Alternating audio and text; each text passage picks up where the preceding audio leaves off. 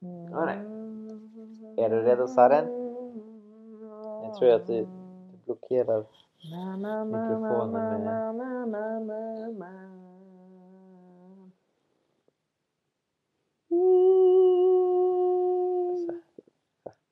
Varför? Sådär. För att du blockerar mikrofonen. Okej. Är du redo? Okej.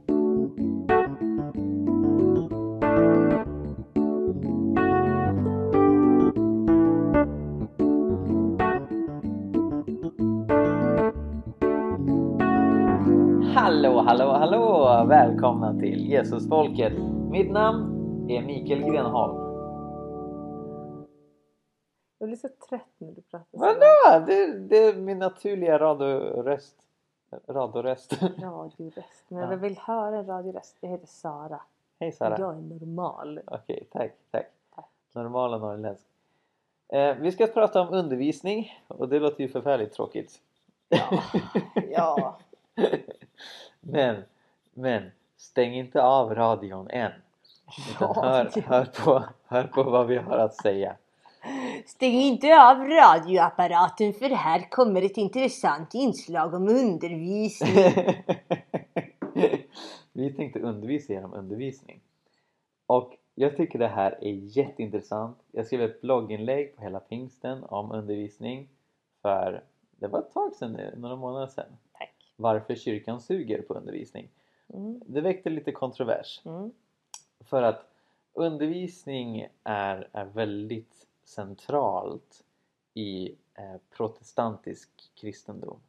Luther lyfter fram predikan som det centrala i gudstjänsten, och även i frikyrkan så har det varit väldigt centralt med vad som undervisas. Det jag poängterade är att kyrkan bedriver inte undervisning på samma sätt som skolan gör. Och skolan är rätt bra på undervisning. Medan jag inte ser särskilt mycket resultat av den undervisning som kyrkan bedriver. Och med resultat så menar jag radikalt lärjungaskap, evangelisation, människor som flödar i andens gåvor, människor som utrotar fattigdom och lever enkelt och liksom ger allt till Jesus. Det är ganska sällsynt i kyrkan. Och ibland är det ju för att det inte är det man undervisar. Men jag tycker att det finns en väldigt stor skillnad mellan vad som undervisas och vad som faktiskt levs ut. Och det var därför jag skrev det här blogginlägget om vad det här beror på. Känner du igen vad jag beskriver, Sara? Jo, men det gör jag. Och någonstans så är det ju lite typ som att vi har i frikyrkan, kanske i synnerhet, har vi liksom så här, alltså den som längtar efter mer sån typ av undervisning som du pratar om, som faktiskt resulterar i någonting, att den typen av undervisning har man liksom hänvisat helt till bibelskolor. Precis. Och stängt in där, istället för att ha det som en kontinuerlig del av kyrkan, av livet. Yeah. Och det är ju ganska, alltså så här, det är därför så här, bibelskoleåret betyder så mycket för så många människor. För att där plötsligt så liksom förväntas det att det ska bli något mer. Att det inte bara är någonting som så här undervisas och att man sitter där, vilken trevlig undervisningsstund. Utan att det är alltså så att man faktiskt tränas i lärjungaskap. Och det är någonting vi inte gör så där jättemycket i kyrkan. Ja, precis. Jag har ju inte gått bibelskola. Nej. Men det har du. Det har jag. Ja. Bibelskola, livskraft. Totally recommend it. Berätta lite. Hur går det till? What is it like? Vad lär ni er? Ja, jag gick i lovsångsledarinriktningen. Fantastiskt. Jättebra. Nej, men det var... dels... Alltså, det var ju hela dagarna i princip. Från klockan... 8, 9 på morgonen till klockan 3-4 på eftermiddagen. Så var det undervisning. Och då var det inte bara så här... Alltså det var väldigt varvat. Alltså så ibland var det typ så här... Nu ska vi prata om Uppenbarelseboken och läran om den sista tiden, eskatologi och olika eskatologiska paradigm. Våra lärare blev irriterad på oss för att vi inte förstod det ordet när vi var 19. Varför kan inte eskatologiska paradigm? Ja, han bara... Transubstans, nasus carota. Nej, men det var verkligen så. Ja, hur som man vet. Men dels var det verkligen så här, bara bibelundervisning. Och så varje dag så hade vi personlig andakt på morgonen. I, vad var det, typ 45 minuter, någonting sånt. Då var det så här, bara tid med mig och Gud. Och sen var det typ en halvtimme innan lunch varje dag så hade vi bibelläsningstid. Då vi bara läste Bibeln från början till slut om vi hann. Men man fick läsa i sin egen takt. Varje halvtimme. Liksom. Nu läste jag Bibeln igen. Ja. Men så hade vi också vissa dagar kunde det vara typ på eftermiddagen, då hade vi lärjungaskap och så pratade vi om så här, alla möjliga saker som har med livet att göra snarare. Till skillnad från Bibeln. Nej, men allvarligt så här, hur ska vi ställa oss till olika saker så här, vad innebär det att följa Jesus på olika områden av livet? Praktisk teologi. Ja, verkligen praktisk teologi. Jättebra, jätteutmanande. Och, ja. Och så hade vi flera gånger i veckan, tror jag det var. Så hade vi typ lovsångskvällar. Eller så här, ja. Jag minns inte vad de kallar det. Alltså typ en gudstjänst. Bara oss på Bibelskolan. Och det var... Jag gick i lovsångsledaren i diktningen, så det var lite så här... Lovsång. Ja, men så här, där vi pratade om vem är Gud och varför förtjänar han att tillbes dag och natt, typ. Wow. Och... Ja, men också så hade vi... En gång i veckan hade vi så här praktiskt tjänande, där vi pratade om så här, hur tjänar vi varandra? Och hur... Nej, vi pratade inte om det, utan vi gjorde det. Det var en massa uppgifter som bara, men det här behöver göras. Nu tjänar vi den här gården och hjälps åt med det som behövs göras. Och också typ bara den här utmaningen att bo i samma, eller vi var uppdelade i 2 hus. Men typ att dela kök med 50 människor. Ett litet kök, det fanns en spis. Wow. Bara där är det otroligt mycket lärjungaskap och att sådana saker kommer upp hela tiden. Att så här, typ att nu blir jag superirriterad på den här människan. Vad ska jag göra? Hur ska jag hantera det i Jesu efterföljd? Typ. Väldigt utmanande. Väldigt, väldigt bra. Och också att man har sån kontinuitet. Alltså att så här, ena veckan så pratar man om första kapitlet i Johannes evangeliet, och andra veckan pratar man om andra kapitlet, och så att det blir som kontinuitet i undervisningen hela tiden, och att man kan så här, också typ följa upp så här, vad förstod vi, vad förstod vi inte, hur kan vi komma vidare här, och typ sånt. Vad sugen jag blir. Du har missat något. Ja, men verkligen. Jag kommer ju imorgon åka till Göteborg och vara ledare på en tonårsbibelskola. I 2 veckor. Det är ju bara 2 veckor tyvärr. Men det är inte ett år. Men det är något som jag är väldigt pepp på. Och som jag ser väldigt mycket fram emot. Alltså, mitt konfirmationsläger när jag var 14 var något av det bästa jag har gjort. Och sen dess har jag inte varit på någon läger. Det är lite den känslan du uttrycker. Liksom, en stor gemenskap, fokus på Gud. Lärjungaskap tillsammans. Ja, men det är ju verkligen det. Alltså det är som ett år långt läger. Ja. Det är ju typ så. Ja. Och kanske lite lugnare. Ja, just det. Ganska mycket bus och sånt där var det också. Som det är. Får jag berätta? Ja, kör på. Det är din podd. Killarna. Alltså vi hade ett hus där tjejerna bodde, ett hus där killarna bodde. Och en morgon så vaknade vi, jag var jätteförkyld, jag hade feber. Och går ut i korridoren. Och jag vet inte hur många ballonger som bara över mig. De hade killarna hade varit uppe hela natten och natten innan och blåst upp över 3000 ballonger som de hade fyllt in i våran korridor. Så det var ett ballonghav. Världens trevligaste bris. Och så här gick typ sprang man. Dörren? Jo, det gick ju, alltså det gick jättebra för man öppnade dörren inåt. Aha. Och så bara så vällde det in ballonger. Och så var det så roligt för man kunde springa där i korridoren. Och så blev det som en så här flodvåg av ballonger framför en. Väldigt, väldigt trevligt. Ja, det är fantastiskt. Mm. Nej, men jag har tänkt på det här att det är väldigt vanligt att man upplever, i synnerhet som tonåring och ung, liksom, så här, att man åker på ett läger och det är liksom fokus på Gud, man känner sig hypad, speedad, man vill ge allt till Jesus, sen kommer man hem till en grå vardag.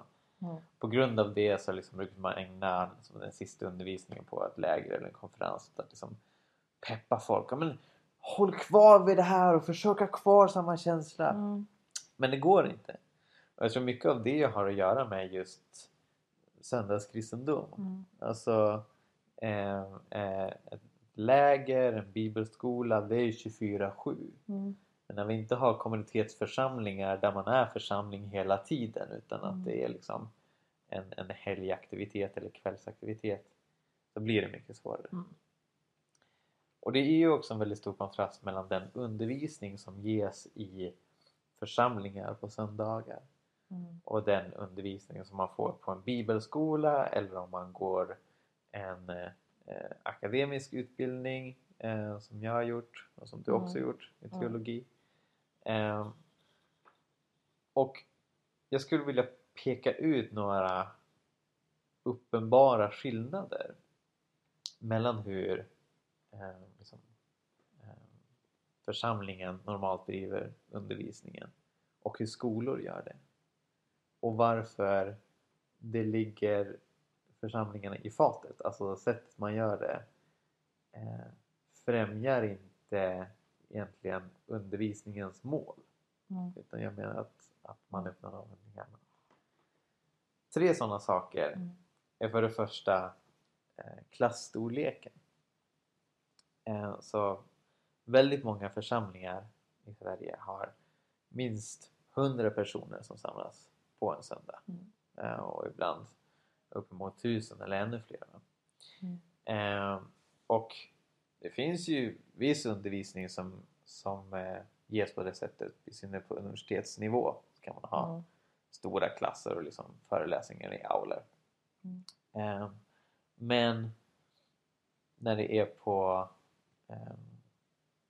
mer grundläggande nivå, alltså när man är barn inte minst, då får ju undervisningen allvarliga negativa konsekvenser om det är för stora klasser.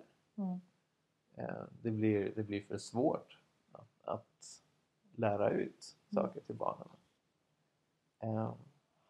Och när vi säger att kyrkan bedriver undervisning i predikningar på söndagar, då är det en form av undervisning som kan slå väldigt, väldigt snett. Därför att liksom, så att säga, klassstorleken är många gånger för stor. Inte minst för de som är nya i tron eller behöver lära sig mer grundläggande. Förstår du vad jag säger? Bra. Det andra är att skolans undervisning är anpassad till sin kunskapsnivå. Oftast i form av årskurser, men sen efter gymnasiet så liksom ska man först gå kurser på grundläggande nivå och sen när man tagit kandidat så kan man gå upp på avancerad nivå och därefter kan man doktorera och så vidare. Så det liksom finns olika grader och man buntar inte ihop människor som är på väldigt olika kunskapsnivå när man ska hålla en viss kurs. Utan då ser man till att alla är på ungefär samma nivå. Och så är det ju inte liksom i undervisningen som kyrkan bedriver väldigt ofta. Om det inte är en väldigt homogen församling. Men ofta så är det liksom, den nyfrälste sitter bredvid den personen som har varit kristen i 60 år. Och har liksom en doktorsexamen i teologi. Så det är också en uppenbar skillnad.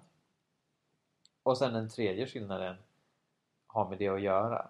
Och det är att undervisningen som ges i skolan är progressiv i meningen att den utvecklas. Mm. Så som sagt, man går grundskola, sen går man gymnasium, sen går man högskola och sådär. Det är inte så att man går mellanstadiet om och om igen resten av sitt liv. Mm. Mm. Men jag tycker att den undervisning som ges i församlingar väldigt ofta står och stampar på ungefär samma nivå. Även om det kan skilja sig mellan församlingar. Mm. Så du till exempel, du var med i en församling i Göteborg som gav ganska avancerad undervisning. Tabernaklet. Och det var inte liksom ny i tron alfanivå direkt. Nej, och hjälp, verkligen inte. Alltså jag tror att... Alltså för det var faktiskt en invändning jag tänkte komma med. Ja. Att någonstans så tänker jag att man också kan förvänta sig att den kristne själv har lite av ett ansvar att hitta en församling som passar sin nivå. Mm. Alltså för att jag kände ganska tydligt nu, alltså efter att ha varit ganska länge i tabernaklet och samtidigt pluggat teologi, för där i tabernaklet var det väldigt teologiskt tungt och nästan obegripligt för människor som är nya i tron. Och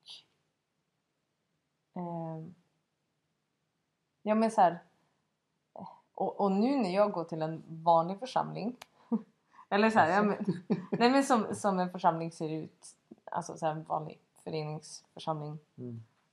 Ja, du går inte, alltså mosaik är inte. Nej, det är inte så jag menar, utan när jag går till en sån så upplever jag väldigt mycket att säga, oj vad jag har vuxit ur det här. Mm. Alltså så här, det känns så här gammal skåpmat i princip allt som sägs. Mm. Och sen så här, ibland kan det ju vara typ att Gud verkligen talar igenom det ändå, att jag verkligen ska drabbas av budskapet. Så kan det ju vara. Men jag känner också ganska ofta att jag har vuxit ur det. Mm. Och där kan ju också så här, olika församlingar ha då en funktion. Att så här, jag personligen skulle tycka att Hillsong, alltså det är säkert en fantastisk församling första åren man är kristen. Mm. Men jag personligen tror att jag skulle växa ur den ganska fort och vilja gå till någon annan. Mm. Som jag också säkert skulle känna att jag växer ur efter ett par år och skulle gå till en tredje. Och att nu har jag ju valt att vara i en husförsamling. Ja. Mycket för att jag tycker att det är otroligt mycket mer utmanande och utmanar livet på ett helt annat sätt än en så här stor kyrkobyggnadsförsamling. Ja. Men för väldigt många församlingar har ju som mål att nå nya människor. Mm. Samtidigt som egentligen, om man ska vara lite krass, den ekonomiska basen för församlingen är folk som varit medlemmar väldigt länge. Mm. Och som liksom man kan lita på finns kvar i stan och kommer fortsätta ge och så vidare. Mm. Vilket gör att det blir en väldigt stor utmaning för pastorer och lärare som ska undervisa. För att det är en stor klass. Det är olika kunskapsnivå. Men sen så blir resultatet väldigt ofta att det inte sker någon större utveckling. Mm. Jag minns, jag såg på Twitter när det var första advent, en pastor som twittrade ut: Okej, pastors och prästkollegor, hur rider vi in i Jerusalem i år? Och det är liksom så här, men det är ju en utmaning att säga, nu pratar man om det här igen.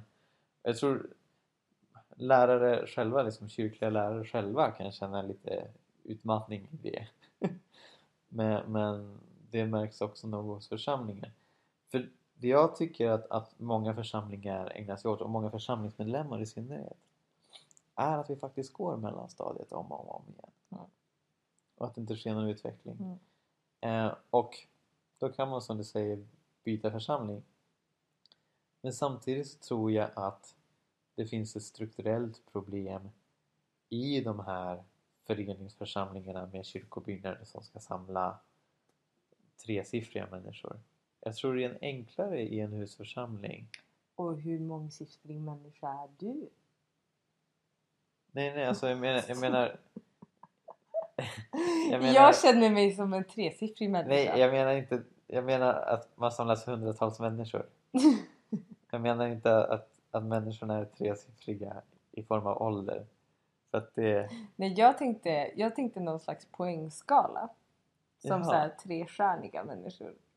Jaha, det menar jag inte alls. Och du är naturligtvis en femstjärna, älskling. Nej, sluta. Ja, okay. I vilket fall, vad var jag? Jo, husförsamlingar. Tror jag på ett enklare och mer organiskt sätt kan inrätta en liten grupp för de som vill ha mer matnyttigt, vuxenmaten som Hebreerbrevet talar om, som liksom har lämnat barnmaten bakom sig. Och samtidigt är det också de som är bäst rustade för att vara ledare, att leda andra grupper. Det här tycker jag också är ett problem. Att det är så många kristna som sitter på sin kyrkbänk i decennier och lär sig grunderna rätt så snabbt. Och är utrustade liksom, efter några år att kunna ge det vidare och kunna undervisa andra. Men får inte det utrymmet. Därför att även om många församlingar har cellgrupper och så vidare, så är de sällan motorn i församlingsverksamhet. Utan motorn, det är liksom pastorn eller prästen på söndag som ska undervisa. Som är liksom det viktigaste, det centrala. Och jag skulle hellre se en organisk församlingsrörelse där de som har tagit emot Guds ords undervisning, samtidigt som de tar emot på en nivå som passar dem, också kan ge vidare på en enklare nivå, till exempel till människor som är nya i tron eller som inte tror alls, håller alfagrupper och så vidare. Mm. Ja. Låter inte det bra? Ja. Mm. Men det tror jag också har att göra lite med att vi håller på så mycket med sån här, det man kallar för attractional church. Ja. Att vi försöker göra kyrkan så attraktionell för människor. Attraktiv. Attraktionell. Okay. Det är ett uttryck. Tack. På samma sätt som att missionell är ett uttryck. Aha. Motsatsen till missionell är en attraktionell. Åh, intressant. Mm. Intressant. Alltså en attraktionell församling är en församling som försöker locka människor till sig. Hillsong är ett svinbra exempel på en attraktionell församling. Ja. Att man har sin grej, man gör sin grej och förväntar sig att folk som inte är kristna får komma till oss. Ja. Och då anpassar man undervisningen, man anpassar så här välkomnandet, så man har sån där hej människor när man kommer in. Och man anpassar så här att det ska vara flashigt, det ska vara professionellt, det ska vara slickat, det ska vara så här, ja, allting ska vara perfekt för att dra människor. Mm. Och i det så presenterar man evangeliet. Och det verkar funka. Alltså, det verkar funka jättebra för vissa församlingar. Och andra församlingar som lite så här halvhjärtat försöker se på det här. För det är lite det som vi gör också. Att vi så här typ ja, men om vi har nog duktig pianist så kommer det nog människor från gatan. Typ. Eller så här att man gör det liksom halvhjärtat och det blir bara pladask av allting. Men samtidigt så är man så inåtfokuserat och ändå försöker vara en attraktionell församling och fråga sig varför kommer människor inte hit? Mm. Och att man liksom försöker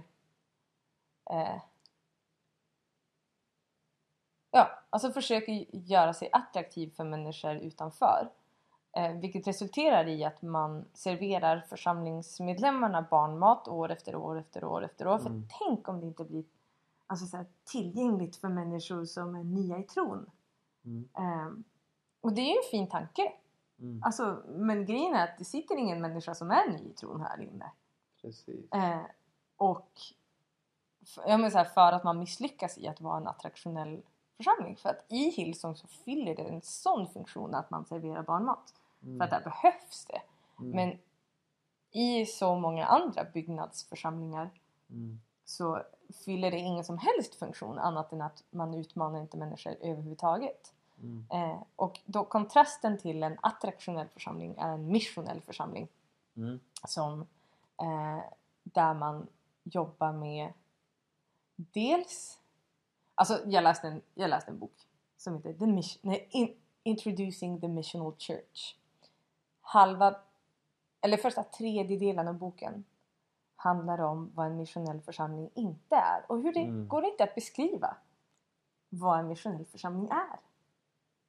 Okej. Okay. Den boken har bitmärken i sig. Jaha. Jag blev så frustrerad. Nej. Och skulle ta mig igenom den här. För att vi hade den som kurslitteratur. Och alltså vad arg jag blev. Sen resten blev svinbra. Tanken med en missionell församling, det är att man inte alltså egentligen principen är att när man startar en församling så går man in i en tid, jag vet inte hur lång tid, av bara bön och att finnas med i den här i samhället som man vill nå. Mm. Och bara så här, Gud, vad gör du här? Vad håller du på att göra? Och var finns vi i det här? Mm. Och att inte ha någon så här tydlig form för församling som man bara placerar ut. Bara, här är man kyrka. Så. Utan bara så här, men vi kanske är... Ja, men som man håller på att plantera via Equmeniakyrkan. Volleybollkyrkan. Ja, just det. Jätteintressant koncept, jag vill inte vara med. Men det är jätteintressant. Alltså så här att, hur är vi församling? Ja, men vi kanske kan spela volleyboll tillsammans och sen be. Mm. Det kan också vara att vara församling. Och att... Ja, men så här... Att liksom inte fråga sig hur är vi attraktionella och få människor att komma till oss. Utan snarare så här, hur går vi till människor? Jag tror också att i det så blir det en helt annan utmaning i hur man undervisar. Och typ att hjälpa varandra att växa. Och att det blir, jag tror automatiskt, ganska mycket mindre grupper. Mm. Och att man är reproducerande församlingar. Som, alltså så att man blir fler och fler. Ja. Alltså inte bara fler och fler människor, utan alltså att församlingarna multiplicerar sig. Ja. Multiplicerar heter det väl? Inte reproducerar. Nej, precis. Då tänker jag på annat. Ja, men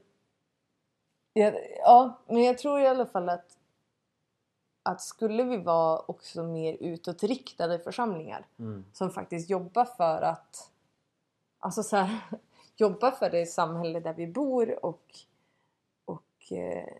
så här, lever för Gud och för andra människor och inte stänger in oss och hela tiden konfronteras med människors frågor och hela tiden så här, typ bara att få berätta för en som inte är som inte tror om hur vi tänker och hur, alltså det har jag lärt mig så otroligt mycket av. Precis. Och så här, och fått mig att reflektera över frågor och reflektera tillsammans med andra kristna om frågor och så. Lite mer så här, seminarieförsamling. Precis, och det är ju det Bibeln beskriver. Ja, exakt. Paulus säger i första Korinther 14, vers 26, när ni samlas har ni alla något att bidra med. Exakt. En undervisning, en sång, ett tungotal, ett profetiskt ord. Och det går inte att göra, i vart fall om man inte vill spendera massa timmar åt det, i en församling med hundratals människor. Nej. För det Paulus talar ju till är husförsamlingar. Han talar till församlingen i Korint som bestod av flera olika grupper. Som förmodligen inte var fler än 20 per grupp. Mm. Och det är så det funkar bäst. Och då kan man ha olika inriktningar på de här grupperna. En inriktning för de som är nyfrälsta. En inriktning för de som tränar ledare. Och det är något som dels är mycket, mycket billigare med husförsamlingar. Men som jag också tror är mycket effektivare. För man får den här seminarieaspekten som du är inne på. Mm. För det är ju också en viktig grej som var en rätt revolutionerande upptäckt för mig. Jag tror vi har nämnt det här tidigare i podden. Richard Cruz, som är pionjär för husförsamlingar i Sverige. Mm. Han skrev på sin blogg för några år sedan att Nya Testamentet nämner aldrig ordet predikan när det gäller undervisning till kristna. Den predikan syftar enbart på proklamation av evangeliet för icke-kristna. Mm. Och då är det kanske i synnerhet för att den typen av undervisning, så här proklamation, att berätta, att prata för någon i 45 minuter egentligen inte är bibliskt. När det kommer till att prata så för kristna. Yeah. För att vi förväntar oss att alla ska ha något att komma med. Exakt. Och där tror jag också typ att scenen i kyrkan är ett problem. Verkligen. För att det blir ett sånt så här, från mig till er. Ja. Istället för att så här, vad har vi att säga nu? Vad har Gud gjort i era liv? Vad har Heligande sagt? Precis. Ja. Vad har du läst i Bibeln den senaste tiden? Precis. Vad talar till dig? Precis. Som synagogorna såg ut. Exakt. Synagogorna var dialogbaserade. Jesu undervisning till sina lärjungar är dialogbaserat. Ja. Det är ju nästan alltid liksom ett samtal. Mm. Om man inte står på en bergstopp och predikar. Men då är det ju för många icke-kristna som han liksom proklamerar. Mm. Och sen när han med lärjungarna så är det samtal.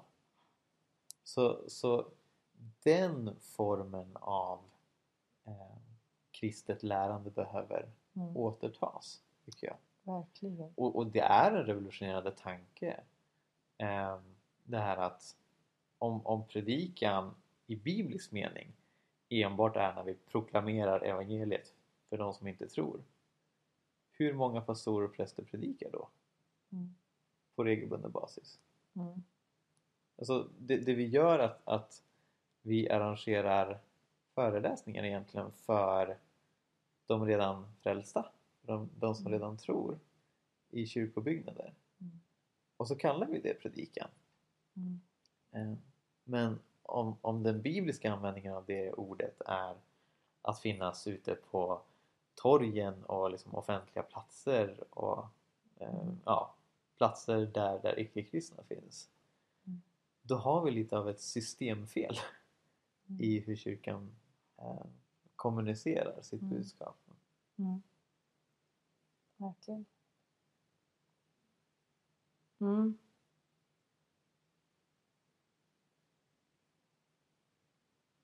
Ja. Mm. Var är vi? Jag tror vi har täckt det mesta. Mm. Jag skulle vilja prata om en till grej. Mm. Om jag får. Mm. Tack. När jag skrev det här blogginlägget så är det då flera som bemötte det jag sa. Och flera poängterar att de inte har något problem med repetition. Alltså att de tvärtom tycker att det som skiljer undervisningen av Guds ord från undervisning av historia eller naturvetenskap eller what have you är liksom att Bibeln ska vi vandra i om och om igen, och på så sätt gör det inget att jag hör en predikan för 70:e gången om den barmhärtige samarien, därför att det här är något som liksom ska bottna i mig och liksom rotas i mig. Så på så sätt så gör det inget om det liksom är samma nivå och liksom samma budskap år efter år. För det är så Guds ord är tänkt att användas. Du verkar inte hålla med, Sara. Nej, jag håller inte. Eller så här. Jag håller med till viss del. Mm. Men det förutsätter också att man inte undervisar Bibeln selektivt. Mm. Alltså, ja. Jättebra att gå igenom Galaterbrevet var 10:e år. Ja. Svinbra. Men då ska man Då ska man faktiskt gå igenom Galaterbrevet var 10:e år och inte utvalda små verser. Mm. Och kanske inte välja ut så här, vad ska jag predika om? Det är samma. Så här att, ja men det är en jättefin, alltså det är en jättefin text. Men hur ofta, undervisar vi om dess granntexter? Eller om så här, jungfrurna med lamporna. Mm. Hur ofta undervisar vi om det? Ja. Det är ju verkligen inte i proportion till den barmhärtiga samarien eller den förlorade sonen. Och att så här, ja, Guds ord ska predikas och det ska tuggas på. Men då tycker jag också att vi ska systematiskt gå igenom hela Guds ord. Mm. Alltså så här, att faktiskt brottas med de här tunga texterna som bara, ja, vad i hela friden gör vi av den här? Mm. Och att faktiskt, ja men så här, få brottas med de texterna tillsammans. Mm. Och hjälpa varandra att förstå det. Och ja, då kanske några månader senare, till och med kanske det är dags att gå tillbaka till den texten igen. Mm. Men att hålla på så här selektivt, att bara gå igenom alltså en liten bråkdel av Bibeln som man går tillbaka till om och om igen. För det handlar om bön. Ja, det handlar om bön, men det finns också en massa andra saker som handlar om andra saker som vi aldrig pratar om. Mm. Det tycker jag är problematiskt. Mm. Ja, verkligen. Och också en jätteutmaning för alltså för de som undervisar. Ja, och återigen så tycker jag att det är en märklig tanke. Att Jesus skulle ha velat liksom, när han startade församlingen, att kristna ska sitta ner och lyssna på samma sak om igen utan att riktigt göra något med det. Därför att jag ser mycket hellre att så här, okej, du lyssnar på samma undervisning om den barmhärtige samarien 5 gånger eller 1 gång. Mm.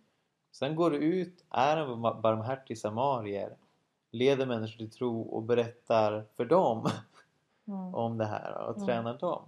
Mm. Det här att man har ett sånt konsumtionstänk. Att liksom min roll som kristen är att lyssna och sen liksom sitta vid kaffebordet och bara, ja men det var en bra predikan.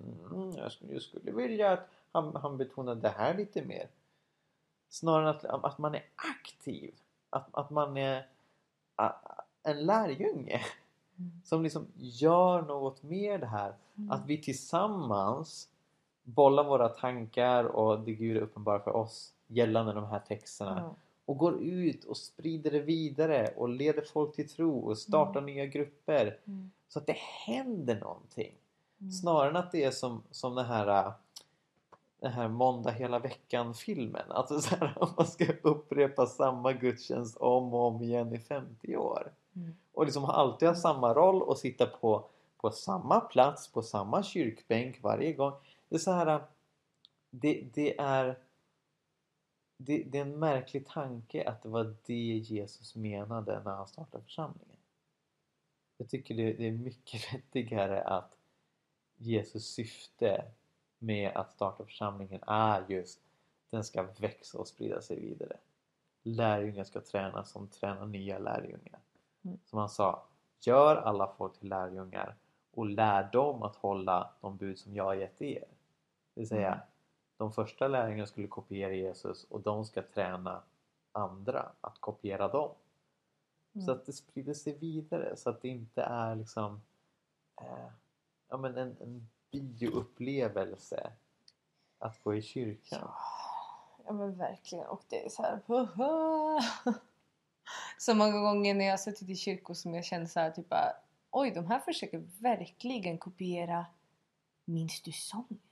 Eller någonting sånt där. Alltså någon så här typ showavsnitt. Alltså där det är typ bara någon så här programledare bara, och nu ska vi få lyssna till Olof som ska berätta om sin dotters första steg och om hur det speglar Gud. Nej men ja. Nej men att man ska ha någon slags typ hallå, och man ska ha någon så här typ, man ska presentera programmet. Exakt. Så här, och så att man ska sätta typ religiösa förtecken på det och så här, låtsas som om det är det mest bibliska vi någonsin har gjort. Men jag tycker det blir så konstigt att det är så här, att vi också är så otroligt färgade av populärkultur. Ja. Att det är så här, helst en riktigt bra gudstjänst, då ska det kännas som Melodifestivalen. Ja. Ja, men exakt. Helst att man ringer in och röstar på någonting. Lovsång nummer 1. Du stora Gud. Text och musik. Bla bla bla. Ja. Nej, men verkligen. Och som du var inne på tidigare, att man har en scen i så många kyrkor. Mm. Och så för att motverka att folk ska uppfatta det som en scen, så kallar man det för något annat, som estrad eller plattform. Men kära vänner, det är inte så ni kommer ifrån att ni gör en show. Ni gör redan en show. Vad ni än kallar det. Om ni inte vill göra en show, då måste ni förändra församlingens struktur. Och där är ett ofrånkomligt faktum att kyrkobyggnaden är en jobbig koloss att hantera. Absolut. Jag tycker det är väldigt sällan som den förbättrar församlingens arbete. Men jag tror också att en stor brist i det här, det är att vi är så... Alltså det är jättebra det här.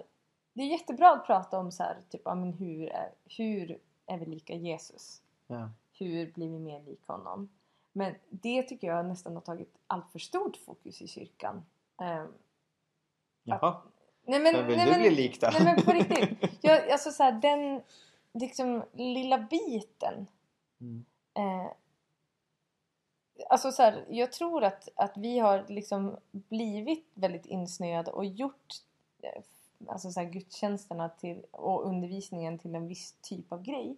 Mycket för att så här, en bra predikan, det är något som ska utmana ditt liv och du ska ställa om och du ska börja agera så här, istället för att bara låt oss titta på Bibeln för att se vem Gud är. Vem är du, Gud? Och så tittar man på det tillsammans och pratar om vem Gud är, vem är Jesus, och bara liksom låter sig förälskas i den bilden av vem han är.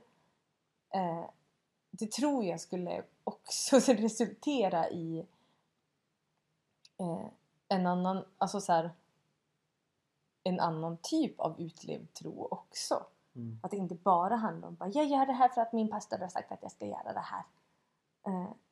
Utan eller typ min pastor sa att jag skulle göra något, det kändes jobbigt, jag gjorde ingenting.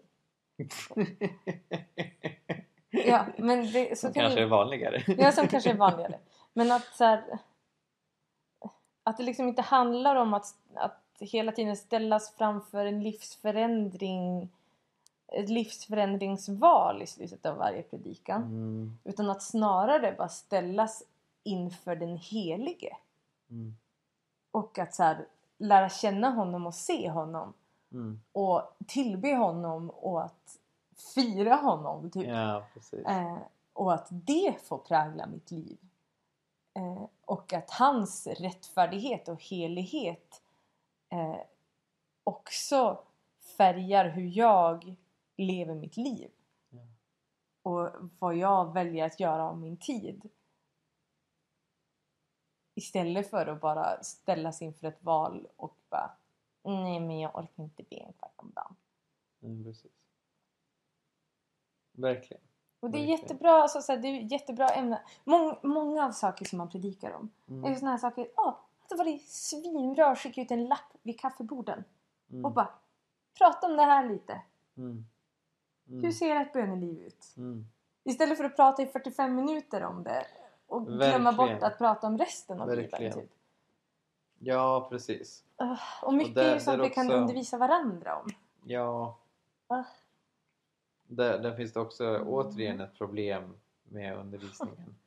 Med liksom när predikningar blir så långa.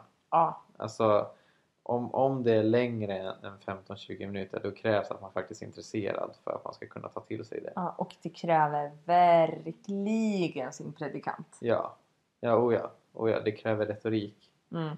Men väldigt ofta så tycker ju folk att predikan är tråkig, och det är för att de är väldigt ofta designade för att vara det. Så det finns potential för utveckling. Mm. Verkligen.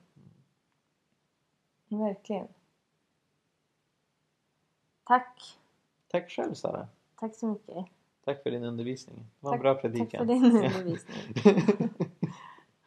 Nej, men alltså låt oss prata mer om Bibeln. Mm. Och brottas med den tillsammans. Mm, exakt.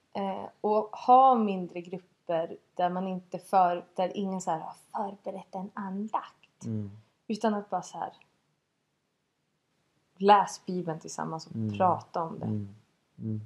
Det tror jag, alltså så här, för Bibeln tror jag kan utmana oss och undervisa oss så otroligt mycket mer än våra fina utläggningar om bön. Och hur viktigt det är att ha en rutin i det. Verkligen. Även om det också är viktigt. Ja. Bra sagt. Tack. Och tack till våra lyssnare och tittare. Följ oss på Facebook. Yeah. Läs hela Pingsten. Prenumerera. Tack. Så hörs vi nästa vecka. Ska vi signa er?